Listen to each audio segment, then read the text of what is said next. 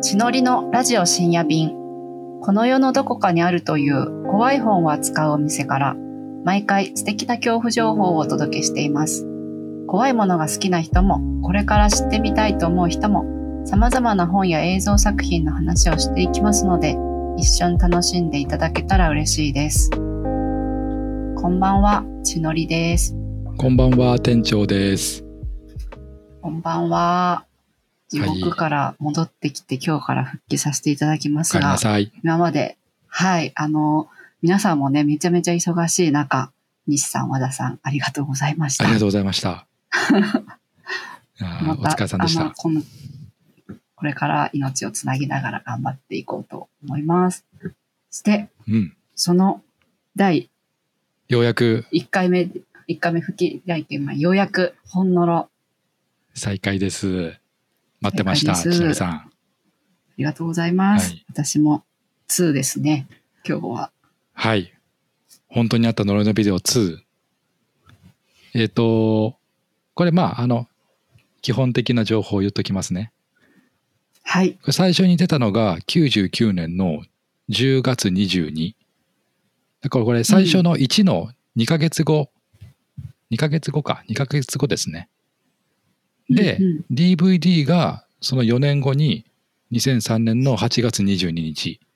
これ本当にあった呪いのビデオいちと同じタイミングで ディーブイディー 出てます。うん、うん、で構成はいちと同じく中村義弘さんと鈴木健一さん体制、スタッフはほぼいちと一緒ですね。うんうんうん、うん、でジャケはこんな感じ、ビデオ版。お、ビデオ版。うん。ビデオ版カラー。ビデオ版カラー。ね、あのジャケがね。鳥居の中に女の子の顔が埋め込まれてるようなやつ。めっちゃ埋め込まれてる。うん。やっぱカラー、カラーいいな。作るいいな。うん、うんうん。ディーブイディー はね、はモノ、モノクロ。そうそう。ディーブイディー のジャケじゃわからないんだけど、あの上の目の部分。まあ、初期の本ドロのジャケって上に目が、うんうん、目が見下ろしているようなデザインなんだけど、うんうんうん、なんかすごい、なんか赤なん、赤なんだよね。や、焼けただれたような赤みたいな。うんうんうん。うん、すごい良い。結構好き、このジャケ。確かになんかホラーですせっていうところを余すところなく、最近おしゃれなジャケもね、多いから、ホラー映画は。うんジャケ、よく見えてないね、ジャケこのジャケのくだりなんかあんまり面白いこと言えないジャケ、あ、ジャケ淡々と行こう。そうそう、ジャケ淡々と、うん、で、でもジャケをね、うん、たどらないと分かんないことがありますから、うん、ジャケはちょっといちいち見ていきます。はい、うん、あとこれ見て気づいたのが、まだね、あのナレーションが中村さんじゃないんですよね。あ、そうなんだ。うん、いや、本当に分かりにくいね、でも。うん、中村さんが登場するのは次のさんなので、うーん、うんうん、いち、には違うんですよね。ナレーション、全然いち、にも相変わらずピリリと聞いてますから。うんうん、あと、効果音が、今回なんか効果音こんなに怖かったっけと。あ、そこ全然気づいてない。そうなんだ。うん。まあ、ちょっと、最初から見ていきましょう。はい。うん、最初は、まあ、にはさ、うんうん、あれだ、ごめんなさい一番私ども思い入れがありますから、はい、にはね、はい、問題作だ。はい、あ、でも全作品の中でやっぱこれが一番なんていうのかな、印象深いっていう方も多いのではないかと思うんですけど、うん、あのー、ね、えっ、ー、と本ドロマラソンの準備運動編でににいかに衝撃を受けたかっていうのはそれ語っているので、はい、それを聞いてもらえればと思うんですが、ですです、うん、作業服の男 ね, ね作業服の男、はい、このパートにもさ、一番最初のエピソードがからもう作業服の男だもんね、うんうん、作業服の男はなんか分かれ、取材パートと実際に動画を見るパート分かれてて、うんうん、一番最初にそのね、その前振りみたいなのがあって、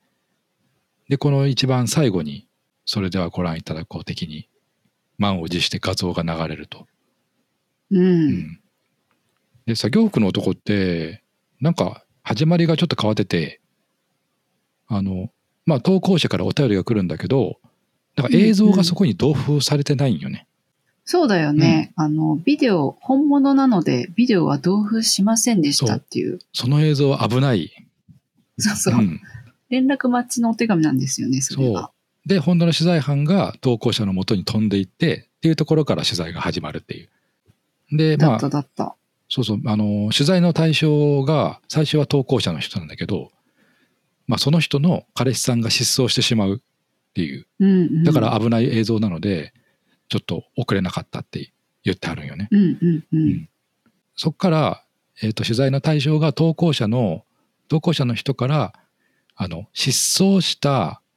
彼氏さんのそうそう野田さんのお兄さんじゃないお兄さんじゃないか弟弟、うん、悟がね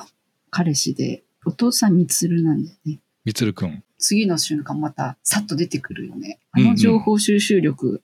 すごいわ、うんうん、取材班の人。なんかみつるくんがなんかちょっと主人公みたいな感じになるよね。そう、うん、一番なんかみつるさんがキーパーソンだよね。うんうん。そのお兄さんがその失踪した時の様子っていうのをすごい語ってくれてて、でお兄さんがお家で、うんうんダビングしてるんだよね。その時一緒に野田さんも見てるじゃん。さとるさん、うん、あ、みつるさんの方。うん。これなんかすごいよもしかしたら余談なのかもしれないけど、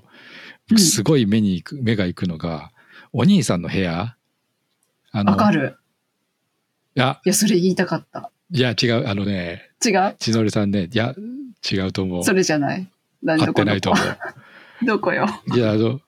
弟のインタビュー受けてる、はいはい、あの背後に背後気づいた、はい、えなんだろういや絶対気づいたと思うけどフリッパーズギターのポスターあるでしょ。えそうなんだ、うん、私ジェームス・ディーンは気づいたんですけどジェームス・ディーン逆に気づいてないフリッパーズギターなフリッパーズギターのポスターが貼ってあってわ兄貴、えー、兄貴フリッパーズギターとか聴くんやって思ったんだけど兄貴さすごく部屋綺麗だよね、うん、で、うんうんうん、あの貯金すると多分首が動くあのお地蔵さんの貯金箱みたいなのがさ、うん、はいはいはい、うん、これ多分小学生の時とかに流行ったやつやんと思ってそれを多分大事に取ってるんだとか、うん、そんなところそれでもそれでも失踪するんや。フリッパーズギターはねあれあのポスターって結構いわくつきのポスターなのよ、うん、そうなの、うん、あれってきゅうじゅういちねんのヘッド博士の世界島っていうあのアルバムが、うん、アルバム超名盤なんだけどそれを出した後のツアーでドクターヘッドツアーってのがあって、うんうんうん、それのポスターなんだけど、うん、そのツアーをやる前にフリッパーズギターがもうチケットも売ってたのに解散しちゃうのに突然、うん、えーそっち系の曰くそうでなので実際には行われなかったライブツアーのポスターだあれ。マジっすかそれどこで買えたんだろう、うん、どこで買ったんだろうどっかで出回ったのかな、うん、でしかもそのヘッド博士の世界島も曰くつきで、うんうんうん、まあこれ別に怖い話じゃないんだけど、うんうん、まあなんか大人の権利関係の事情でむちゃくちゃ名盤なのに再販もされないし、うん、サブスクも入ってないえー、そうなんだ、うん、中古 シーディー ゲットするしかなくて、えーうん、だからそのなんだろうフリッパーズギター突然解散と兄貴突然失踪みたいなところが、うん、リンクリンクさせるみたいな何なんだろうあお、うん、小沢健と山田圭吾さんを巻き込んでる全然そんな狙いはないと思うけどすごいね、うん、兄貴、うんでねこれちょっとまた女優霊に引っ張られるんだけど、うん、あの女優霊後日段階で、うん、スピッツのアルバムから女の声聞こえたあれでめっちゃ怖かったけどね、うん、あれスピッツのなぜ女の声が入ってるのかっていうのを調べるためにあの、うんうん、当時のロッキングオンをなんか取り上げ、うんうんうん、あの取り寄せたでしょ、はい、あのロッキングオンせんきゅうひゃくきゅうじゅういちねんのじゅうにがつ号なんだけど、うん、あれあそこで初めてこあのー、フリッパーズギターが解散を表明してるのよ、うん、えー、なんかにページでフリッパーズギターが解散しましたっていうので突然に、うん、でよく何も分かってませんみたいな、何も分かってないし、えー、で今後のツアーとかも全部中止ですみたいな。そうなんだ、うん、それをロッキングオンが取材記事というか、うん、取材もしてなくて、はい、多分一報を聞いて、はい、そこそこニュースとして、うん、とにかく解散だけど何も分かってませんという記事が載ってる。うん、だからこの地のり的には、ラジオ的には兄貴の兄貴が貼ってるフリッパーズギターのポスターを経由させて、また女優霊に、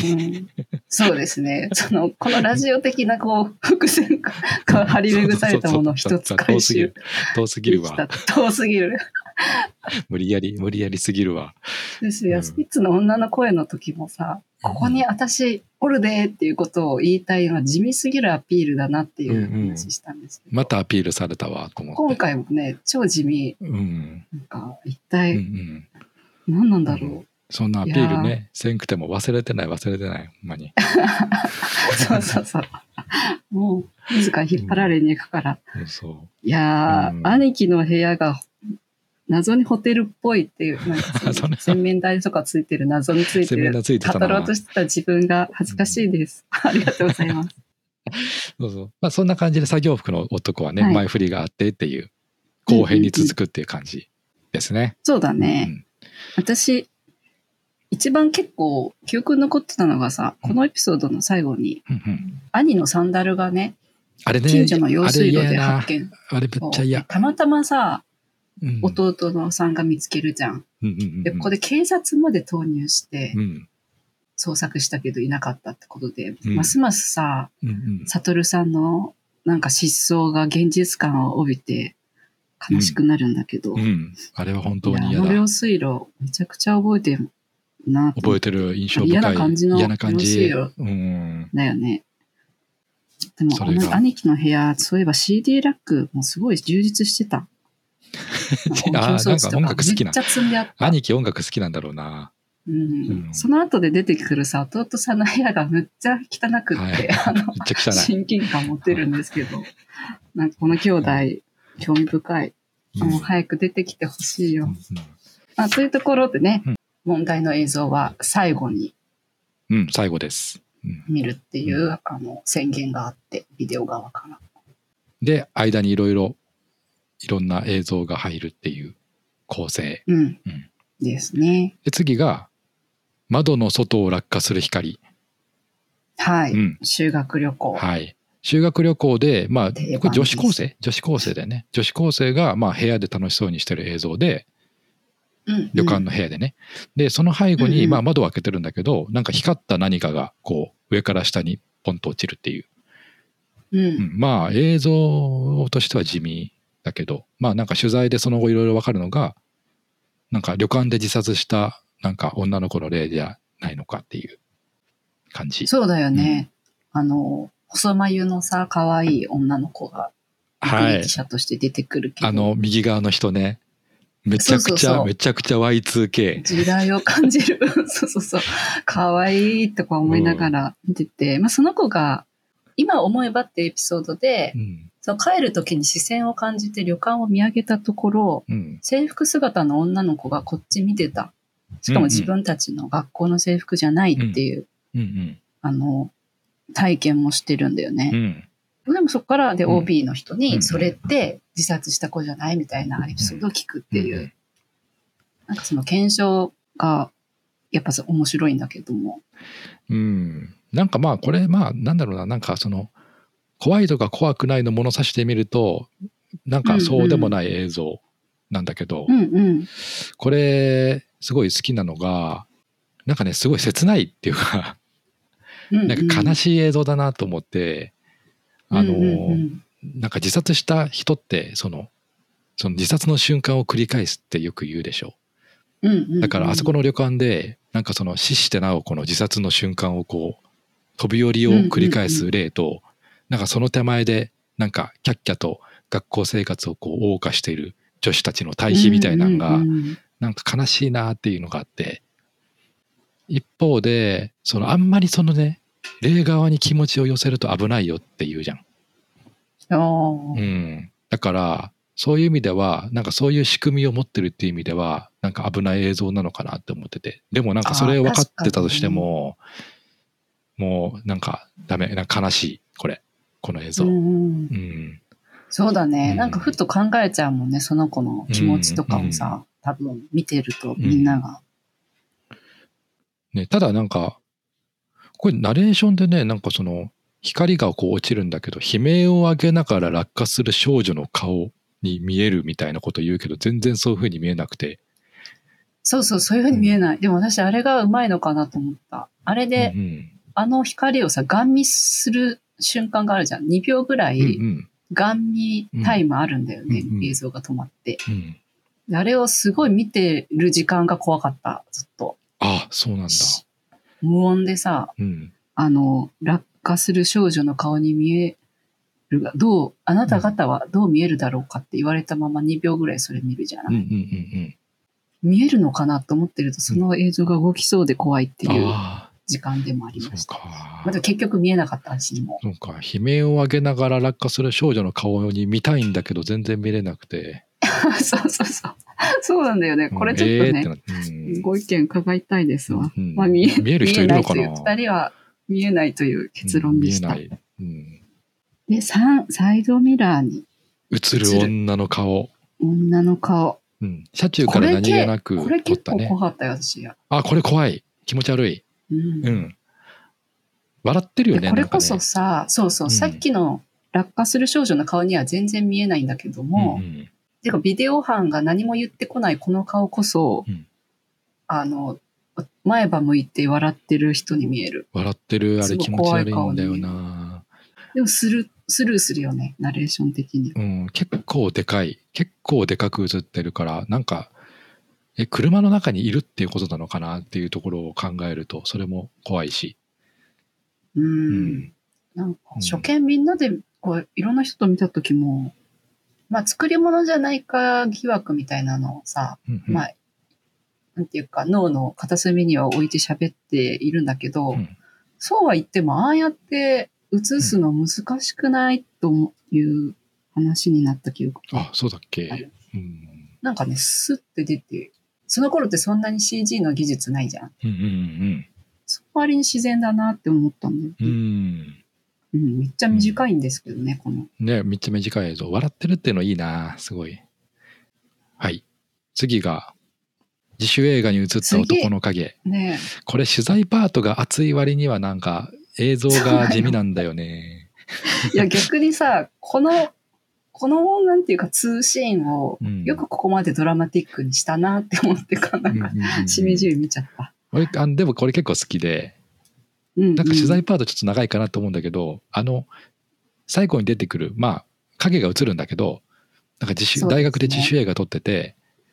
まあなんか男の影が映っててみたいな、うんうん、それはありえんよっていう。概要言うともうそれだけの話、うん、それだけの話なんだけど、なんか影がね影がなんかカッコつけてる感じがな、なんか斜めそうそうそう、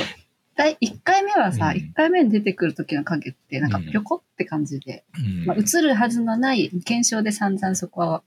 証明してくださるんですけど、うん、映るはずのない影が横から出てきて、リテイにかいめもういっかい撮り直しの時に逆側から出てくるんだけど、うん、あのいっかいめはさピョコって感じなんだよね、うん、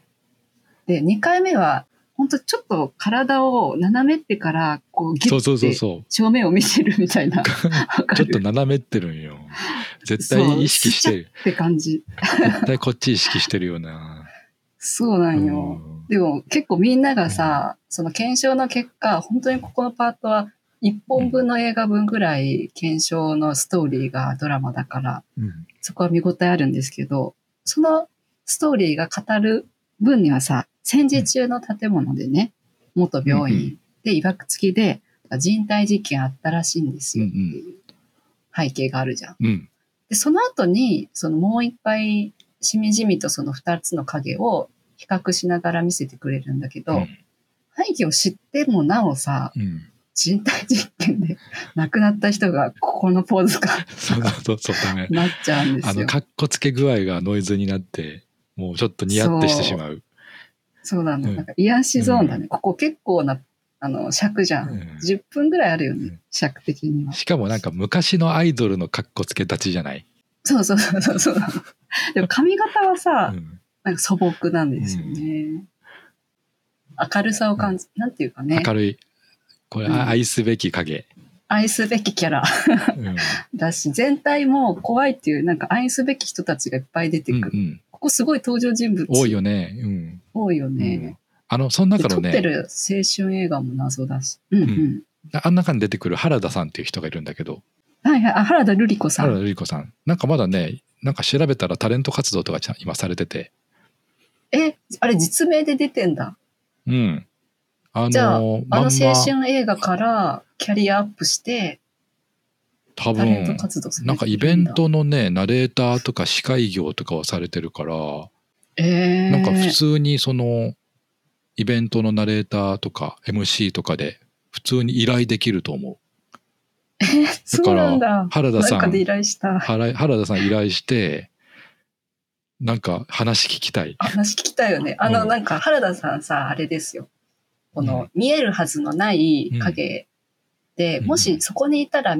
唯一その場にいた演者さんの中で、うんうん、その影の主が見えるはずの角度にいた人として証言してくださる、そうそうそうそう、あの存在なんで、ね、だから映像で、ね、うん、丸されて、うん、ここの原田さんに話を聞いてみたって感じでピックアップされるんだけど、うん、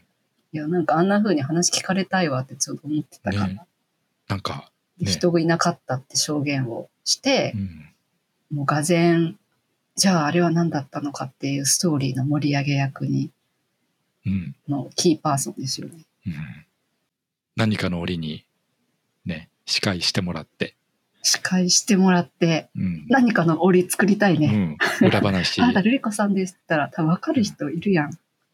レジェンドだよ、もうこんなレジェンドです。パートツーとか出てるなんて本当だよ、ここら辺の、うん、演者の人たちさ、ごろくにん出てくるけど、皆さんなんか活動してくれてるといいけど、うん、店長が調べた限りは、うん、うん、原田さんだけかな。あとあのあの全然気がつかなかったんだけど、あのほんのろファンで知られるあのベースボールベアバンドの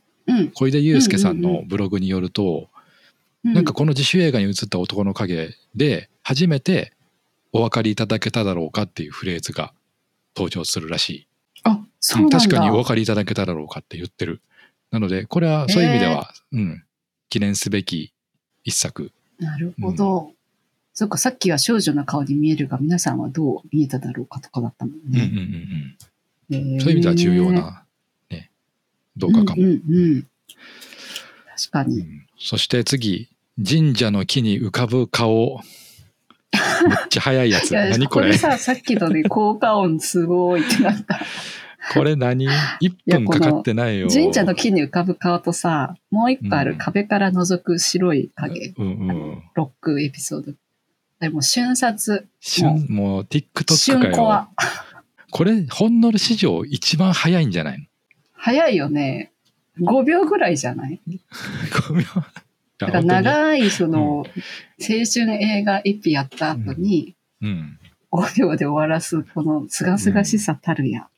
内容もなんか動画っていうかは神社 だ, だとすらわからない、うん、うん、分からない、心霊写真を見せられてるような感じがするんだけど、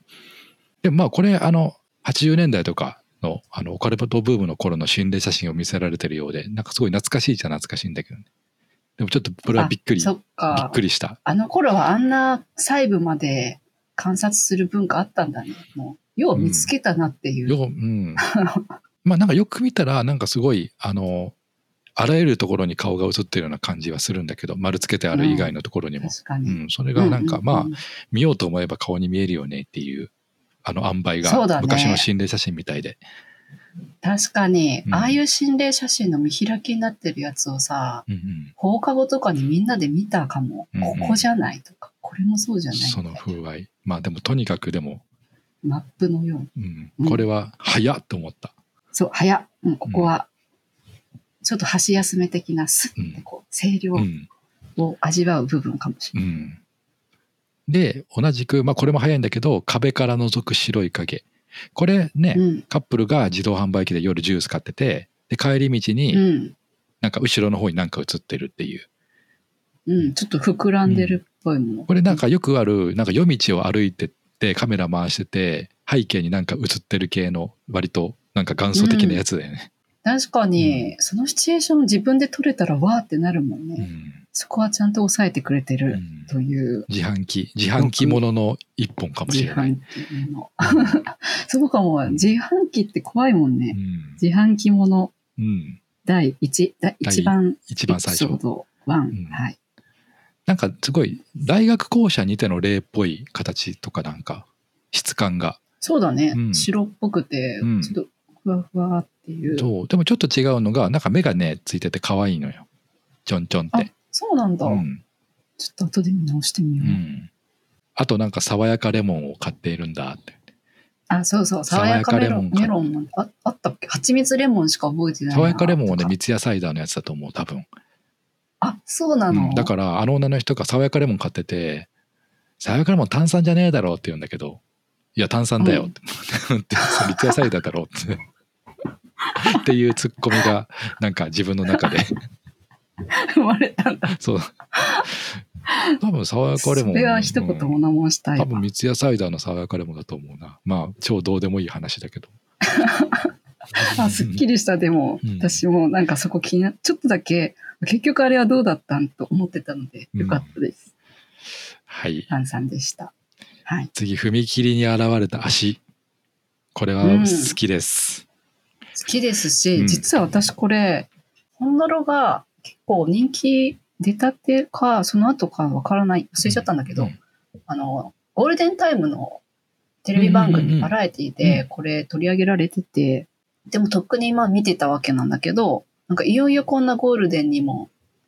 あの、うん、引用されるんだと思って嬉しかった記憶が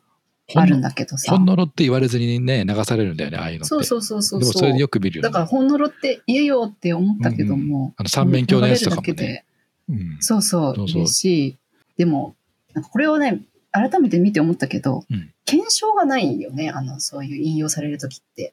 これ本ノロで見てみるとさ、うん、この検証部分が本体まであるなって思った。そう、あの大好きし、あのネギ作ってる農家のおっちゃんの、そう山本さん、山本さんあのおっちゃん最高。田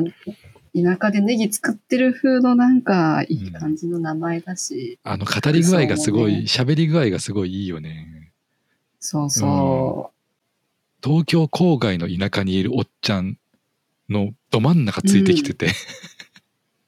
確かになんかさちょっとかっこいいんよ、うん、あのそうそうそうそうかっこいい。昔は割とブイブイ言わせてたのかなっていう洗練された部分もあるよね、うんうん、山本さんに、うん、あとね登場人物でいうとあの、まあ、この踏切って飛び込み自殺が相次いでて映像は監視カメラの映像なんだけど、うんうん、その、うんうんえー、と踏切でなんか自殺しようとしていた人を助けた人のインタビューが出てたでしょう、うんうん、でその人の後でその実際に自殺しようとしてた人に取材するやん、うんうん、河野さんね、河野さんね、はい、河野さんがねすごいよくて、あのまずあの目黒寄生虫館の T シャツを着てる。あ、あれそうだったの、うん、なんかあのシリンダーが並んでる T シャツだよ、ね、そうそうそうそう。目黒寄生虫館のねあのオリジナルグッズってすごいよくて、特に T シャツかっこいいの多いのよ。で、えー、今、まあ、普通にネットで買えるんだけど、でもあれは河野さんが着てるやつは前のモデルで今もう手に入らないやつで、うん、しかもさネットでなかなか買えない時代だよね、うんうんうん、いやじゃあわざわざ多分行った可能性高い、うん、行ってる。で河野さんねただものじゃなくて、うん、これちょっとな、ね、謎なんだけど河野さんあのあの変に思わんかった、あの河野さんのね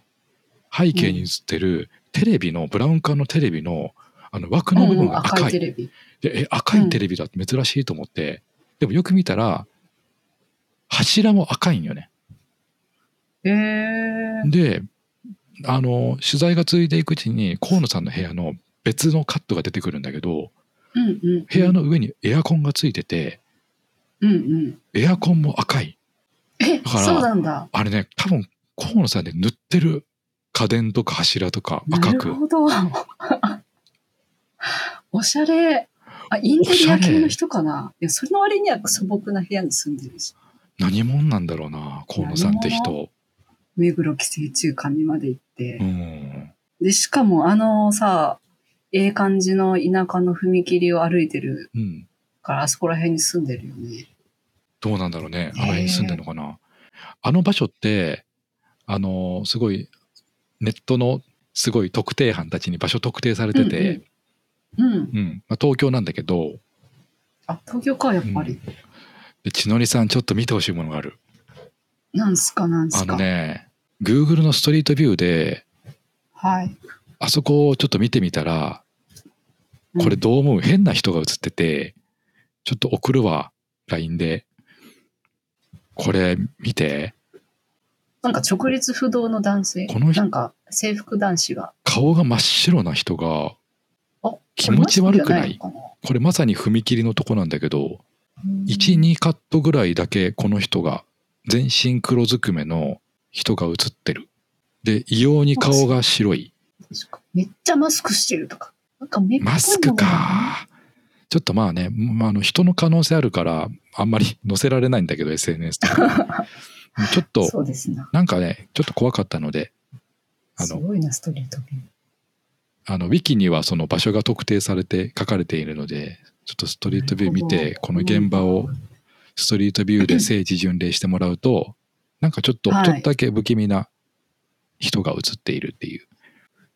はい、それをちょっと、うん、本当だったら怖いな。いやでも、うん、ストリートビュー聖地巡礼いいっすね、うん、私なんかこれを最初に投稿してきたのがさ、あの駅に勤めてた鈴木さんっていう男性で、この人顔出ししてなくて首から下しか出てないんだけど、うんうん、なんかなまってるんだよねちょ、ちょっといい感じに、うんうん、だからすごい田舎の方なのかと思ってた。うん、多分まあ田舎だいぶ郊外の方なので東京でも、うんうんうんうん、あのね、ネギのネギ作ってる山本さんの山本のおっちゃんも割とだいぶなまってるし。そうだね、うん、なんか本当にいい感じの場所ですよね、うんうん、私あとこのさ鈴木さんの会社にこの取材班の人が電話するんだけどさ、うんうん、突撃突然を、うん、ななねんかんにあの自殺ろっけん不可解ですよね、うん、と。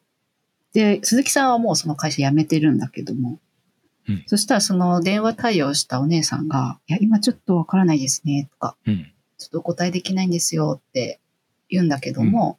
うん、えなんでですかっていう、なぜ答えられないのかっていうことをまあ丁寧に取材班が聞き返したところ、うん、ガチャ切りをされてるんですけど、はい、なんか当時ね見た瞬間は、うん、これはやってんなって思ったんだけどさでもこれ大人になってから見るとさ、うん、そりゃガチャガチャ切りしかできないですよってなる。でまたそのリアル感がね、うん、なんかいいなって思ったんだけど、うん、ああ、えー、そうか。俺なんか逆店長は逆に思ったな。なんか分かりやすい塩対応表現と思ってしまった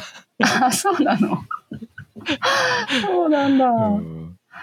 まあでもそんなことはどうでもいいんですけどなんか 周, 周辺の情報しか言ってないんだけどまあでもこれすごいあの素直にいい映像、いい、いい映像だなと思って、なんか足、うんうん、その踏切を足の部分だけがひたひたって歩いているあのアイデアもすごいいいなと思って、うんね、しかもいい、本当に絶妙だね、うん、であっと思ったタイミングで電車がこうバーって通過、通過するあのタイミングとかね、うんうん、好きな映像ある、うん、自殺をしたくない人が誘い込まれてるんじゃないかって思わせるその裏付けがさ、うんうん、検証部分でいろいろしてくれるんだけど、うんうん、線路でこう物を拾うような姿勢だったっていうふうに山本さんも言ってて、うん、でその後実際さっきの金髪の河野さんものところで答え合わせできるんだけど、うん、その男の子がいて助けようと思った気がするみたいな、うん、なんかそのトントンといろんなことが重ねてくる感じもすごい良かったな。ちゃんと人が通った場合、あれ、ああいう風に足だけ見えるわけがないっていうところもさらっと検証してくれるじゃん、うんうん、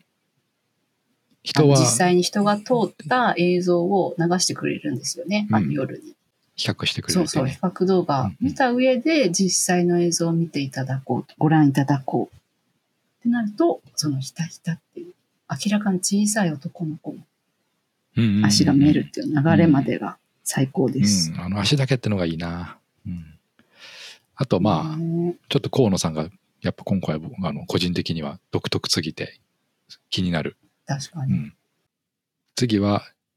事故を予知した警告の映像化。うんうん、なんかにって大体タイトル長めだよ、ね、タイトル長いんだよ。あのいちはね単語で終わるんだけど、そうそうそう、に何かしらの担当者変わったんかな、うん、誰々を誰々した誰々何々そう何々みたいな、うん、でも今の流れは単発単語に戻ってるからこの時がレアだったかも、うん、そうか、はい、バーベキューバーベキューですね。このバーベキューな、これもなんかあの人の足が消えているっていう、うんうん、まあ地味なんだけども本当なんか、うん、でも鉄板のところを抑えてるというか、心霊写真で消えてた部分をその後事故で怪我するっていう、うんうん、なんかよくあるんだけど何かが消えてる系の写真はあんまり怖くないっていうかあんまり好きじゃないな、うんうん、なんかいなあのあれですあの稲川淳二が消えてる系のやつは別にあれ心霊カメラのあれだから別に心霊写真じゃないよっていうのをの影響下にあるので、僕とかはだからこういうのはまああみたいなああるあると思って見てしまうこの映像は別に、うん、この映像僕あのすごいいいないいのは全体的に元気っていうかそうだね、あの電車来たぞバイバイってなってる時に足消えてるからあんなんする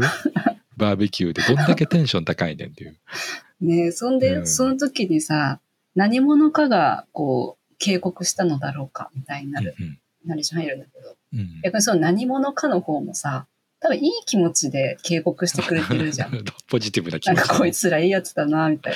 な、うん、あれでなかなかあの状況を見てさ、うん、暗い気持ちになれないっていう、うんうん、そのくらい清々しい映像、うん、あの時の様子を説明する彼女さんのあの楽しげな感じもすごいいいよね。うんうんうん。めちゃくちゃ嬉しそうに語ってくれるっていう。そうそうね、なんか重傷じゃなくてもギブスだったのも良かったよね。うんうんうん、なんかその消えた部分にぴったりにギブスはまってましたっていう。うん、なるほどって感じで終われるじゃん。うん、ちょっとした取材部分も含めて気持ちのいい映像。そうです。本当いろいろ悲しい気持ちにもならずに、うんはい、まあ、ちょっと怪我をしたことはあの。気の毒だなと思いながらの事故予告映像がタイトル長すぎて覚えられないです、うん、でそっから一転して次がすごい気持ち悪い話になるのが子供を呼ぶ声で、ね、うん、通称あけみちゃんだよね。いや名前言わんであの子供と奥さんを撮影してたら背後から声が聞こえて振り返るっていう、うんうんうん、名前はな名前はあんま嫌です。なんかその、そうですね、名前をなんかその個人名みたいなのをその思ってしまうとなんかつながってしまうイメージがあって、確かに気持ち悪い。想像しちゃうもんね、うん、いろいろ。それ特になんかあの京都のあの太秦の幽霊マンション、うんうんうん、えっとなんとかさんっていう名前の幽霊がいるんだけど。うん、なんかすごいあの忘れられないそれがうーんであのもうやめようちょっとこの や, やめる怖いいや京都の幽霊マンションの京都の幽霊マンションの話は向こうから覗かれる話なのであんまり そ, そう、うん、それもあって本当にその個人名みたいなのを頭に思い浮かべたりとか言葉に発するとするのがすごい気持ち悪い。だからこのこの映像もその あ, あけみちゃん、うんうん、あけみちゃんが何者かっていうのも結局わからないんだけど、うんうんうん、その、うん、個人名によって、まあ、推測しかわかんないもんね、うんうん、でまあその取材班の調査であの人ですよ貝原さんですよ。そう貝原さんね、あの音響粒子学研究所、はい、もう大好きな貝原さんですけど一、うん、に続いて、うんあけみちゃんと言ってますってね、うん、こう断言から始まるんですけどね貝原、うん、で鳴ってるあのその声が聞こえる位置を特定するんだね貝原さんがね。でそうそう最終的にね、うん、最初はなんか呼吸器に問題がある人なんじゃないかっていうとこも解説してくれて、うんうんうん、でその場所を見てみると顔が映ってましたっていううん、うん、あれも気持ち悪いな。だよね、気持ち悪い、あの顔も。あと特定、貝原さんがいちまで特定ね、なんかステレオで録音してるから、うん、そこから位置も特定できるんですよっていう、うん、あの自信満々のところから、うん、ちゃんと顔までたどり着いてて、あと私葬儀屋のさ、おじさんも好き、はい、柴田実、あのベレー帽のうさんくさいおっちゃんだ。そうですそうです。なんかあの辺の墓地でこう自殺した女の人がいるみたいな噂を聞きつけて、うん、取材班がたどり着いた人物柴田さんなんですけど、うんうん、まあ、その方が埋葬したことのは自分だってことでいろいろ話してくれるんだけどね。うんうん、で、まあ、その華奢で病気がちで結核だったんじゃないかな。うんうん、で、さっきの貝原さんの呼吸器が悪かった人の声してるっていうとこと、うんうん、まあ、つながって、わーって思うんだけど、で、子供がいたけど離婚して、うん、もうその子供かなって思うじゃん。うん、で、知財班が名前聞くんだよね。うん、そしたら、名前はわからないわって言うんですよ。で、そこのわからないんかいっていうと、なんかこのバランスのね、リアルさ、そこでその名前まで言ったらやりすぎやんないですか。まあね、もうその瞬間の柴田さんがかっこいい、うん、ね、あれもその、まあ、調査でいろいろ分かってくるのもすごい嫌で、それもあの、うん、窓の外を落下する光と同じで、その 幽, 幽霊側になんか同情してしまう余地がこうどんどん出てきてしまうっていう、うん、そのそれも危ない。確かに、うん、いや、これ想像しちゃうと本当になんかつながってる感あるね、うん、あの、あんまりその人がどういう人だったとか、うん、検証動画ってさ、思いを馳せちゃうじゃん。思い、思い馳せるんだよ。で、それが、うん、そこもまた怖いのかもしれない。明美ちゃんっていう個人名がすごいポータルみたいになってしまうから、明美ちゃんって思う、うんうんうん、なんかこ名前を思い浮かべるだけでもなんかすごい怖い気持ちになるし、なんかつながってしまう感じがして、うんうんうんうん、これは結構怖い動画でした、うん、確かに、うん、ちょっとあんまりじゃあ想像しすぎないうちに、うん、次に行こうと思うと、そして俗作業服の男、はい、これそうですそうです。最初のパートから 続, い続けて、まあ、取材が続けられて、まあ、なんかその映像を見たことで何かしらその悪いことが起こった人が次々とまあ出てくるんだよね。うんうんうん、で、まあ、特徴的なのがその目に不調が出てますみたいな。で、最初に出てきた弟さんの方にも、うん、それが後半で明かされるよね。そう、明かされる。で、そういうのがいろいろあって、でついに出てくるのが僕らが超戦慄して心が折れた自己責任のテロップでしたでした。だから後半の取材パートはやっぱりだんだんその霊障が起こってるその悟さんの失踪から、うんうん、影響を受けた人の範囲がどんどん広くなってくると同時に、うん、どこら辺に影響が出てるのかも解像度もアップして、うん、もうなんていうか危機感マックスな状態で、うん、あれですね、エンディングロールが流れるんだよね、もう、うん、あの、あ、終わるんだって思う。弟の、そうそう、終わるんだってなって、うん、でもそういえば最初に最後に見ていただきますって冒頭で言ってたなって、うん、思い出しながら、うん、あの弟さんのあのシーンで終わるんですよね、一回。で、うん、画面が暗転して、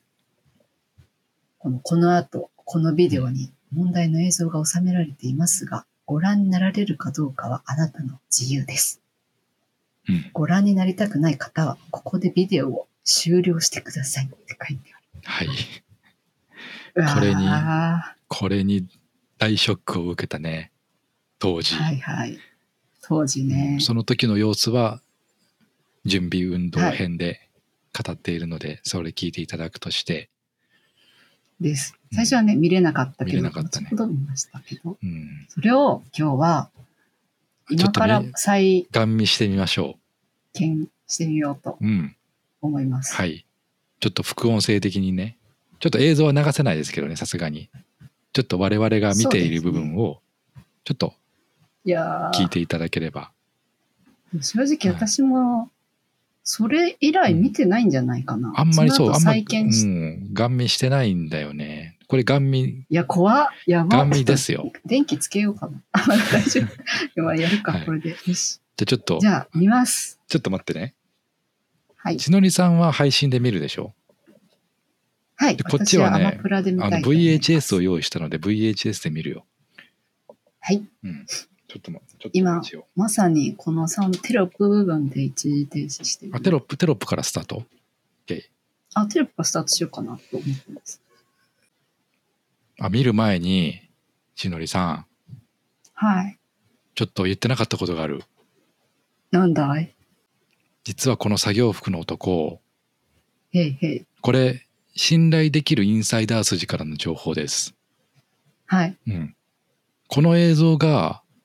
本当か嘘かっていうところは、はい。はっきりと言えないし、あの、はい、聞いてないんだけど、僕も実際。ただ、へいへい、聞いてるのは、はいはい、この映像は本当に危ないです。えちょやめてや。で、えっとまあこれ取材パートの中でいろいろ見た人がどうのこうのみたいなあったでしょ、うんうんうん、実は聞いてるのはそれ以外のこのホンノロツー関係者も目やられてます、うん、え本当に、うん、でこれ僕去年かおとと去年ぐらい一昨年かに見たのねこれ。うんうん、ブイエイチエス であれ見ようと思って、うんうん、で見てその、まあ、これたまたまかもしれないけどその直後になんか人間ドック行って、うんうん、それで俺分かったんだけど、うん、今店長視野が欠けてますちょっとマジっすか。白内障初期の白内障って言われて、え、まだまだお若いじゃないですか。そう、自覚自覚できないレベルで視野が欠けてるって言われて、なんてことよ。まあそこはねあんまりそのあんま関連づけてね語るのはどうかと思うんだけど、うん、でもまずはそれ見た後なんだ、うん、最初に言ったそのインサイダー筋の情報はだいぶ確か、えー、っていうことをなんか知った上で。甘味タイムスタートさせていただければ、えー、まずいまずいまずいまずい、 いや普通に怖いよ。いいですか。よし、これでもあの時以来だよね、一緒に見るのね。あ、再生してる。あ、今ねボックス席の彼女映ってる。はい、同じく。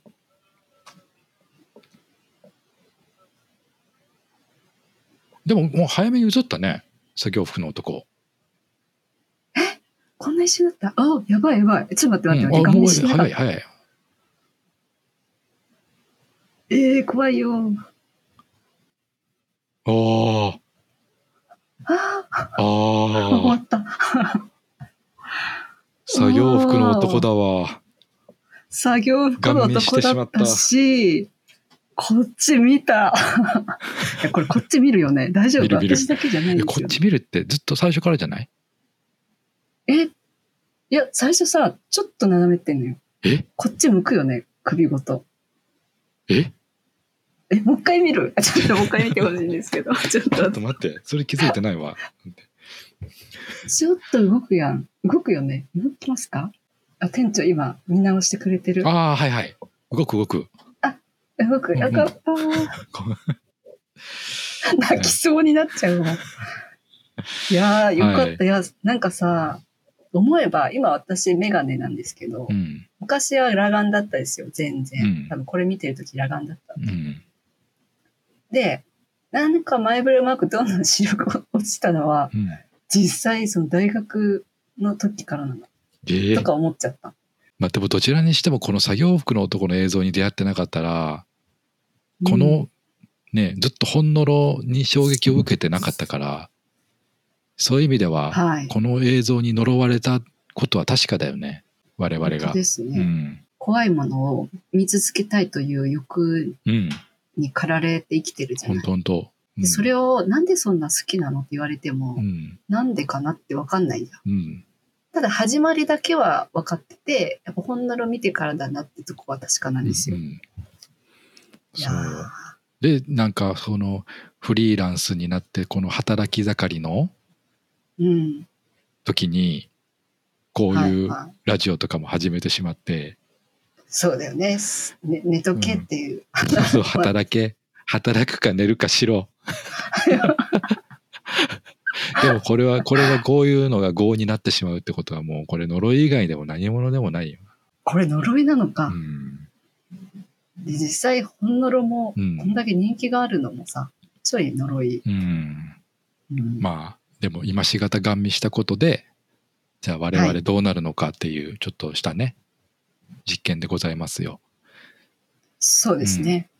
うんうん、いや店長はあれじゃないですか。まずは、うん、もう白内障が進まない。あ、そうそう、本当にそれは眼科にねちゃんと行かないといけないので行ってます。ですよね。うん、はい、うん。私はこれ以上視力が落ちたらまずいんで、うんうん、いやでも視力だけだったらいいな。失踪。失踪。サンダル用水路コースはやだよ。はい、あだって失踪にあのいろいろさ系統時まとめてくれてるじゃないですか、うんうん、この検証動画の時に、うん、あれで一番まずい影響を受けてるってどういう時だっけ。失踪が最上位だよね。失踪が最悪。えっと失踪と原因不明の高熱、事故、骨折、うん、交通事故、意識不明、視力低下、顔面にやけど。どれが当たるのか。大体がにしゅうかん以内ですね、うん、にしゅうかん以内ね。じゃあ無事に失踪してなかったら次は本呪スリーやりましょう、はい、うん、やりましょう。もうえ次失踪以外だったらなんとかラジオはできます。できる。やけどしてもできる。失踪以外だったらできる。なんなら危機として報告する、うん、いや、はい、うん、もう次回、はい、次回さんやるよね。もうこのままね、うん、次回やりましょう、はい、ちょっといいペースペース上げてやっていきましょう。はい、はい、ということで本呪マラソン本呪ツーでした、はい、でした、はい、今ね薄暗がり薄夕暮れなんですけどこれ切った後が怖いので怖い、ね、すぐなんかクレヨンしんちゃんでも映そうかなと思いますはい、はいはい、ありがとうございました。また次回元気に会いましょう。はい、それではおやすみなさい。おやすみなさい。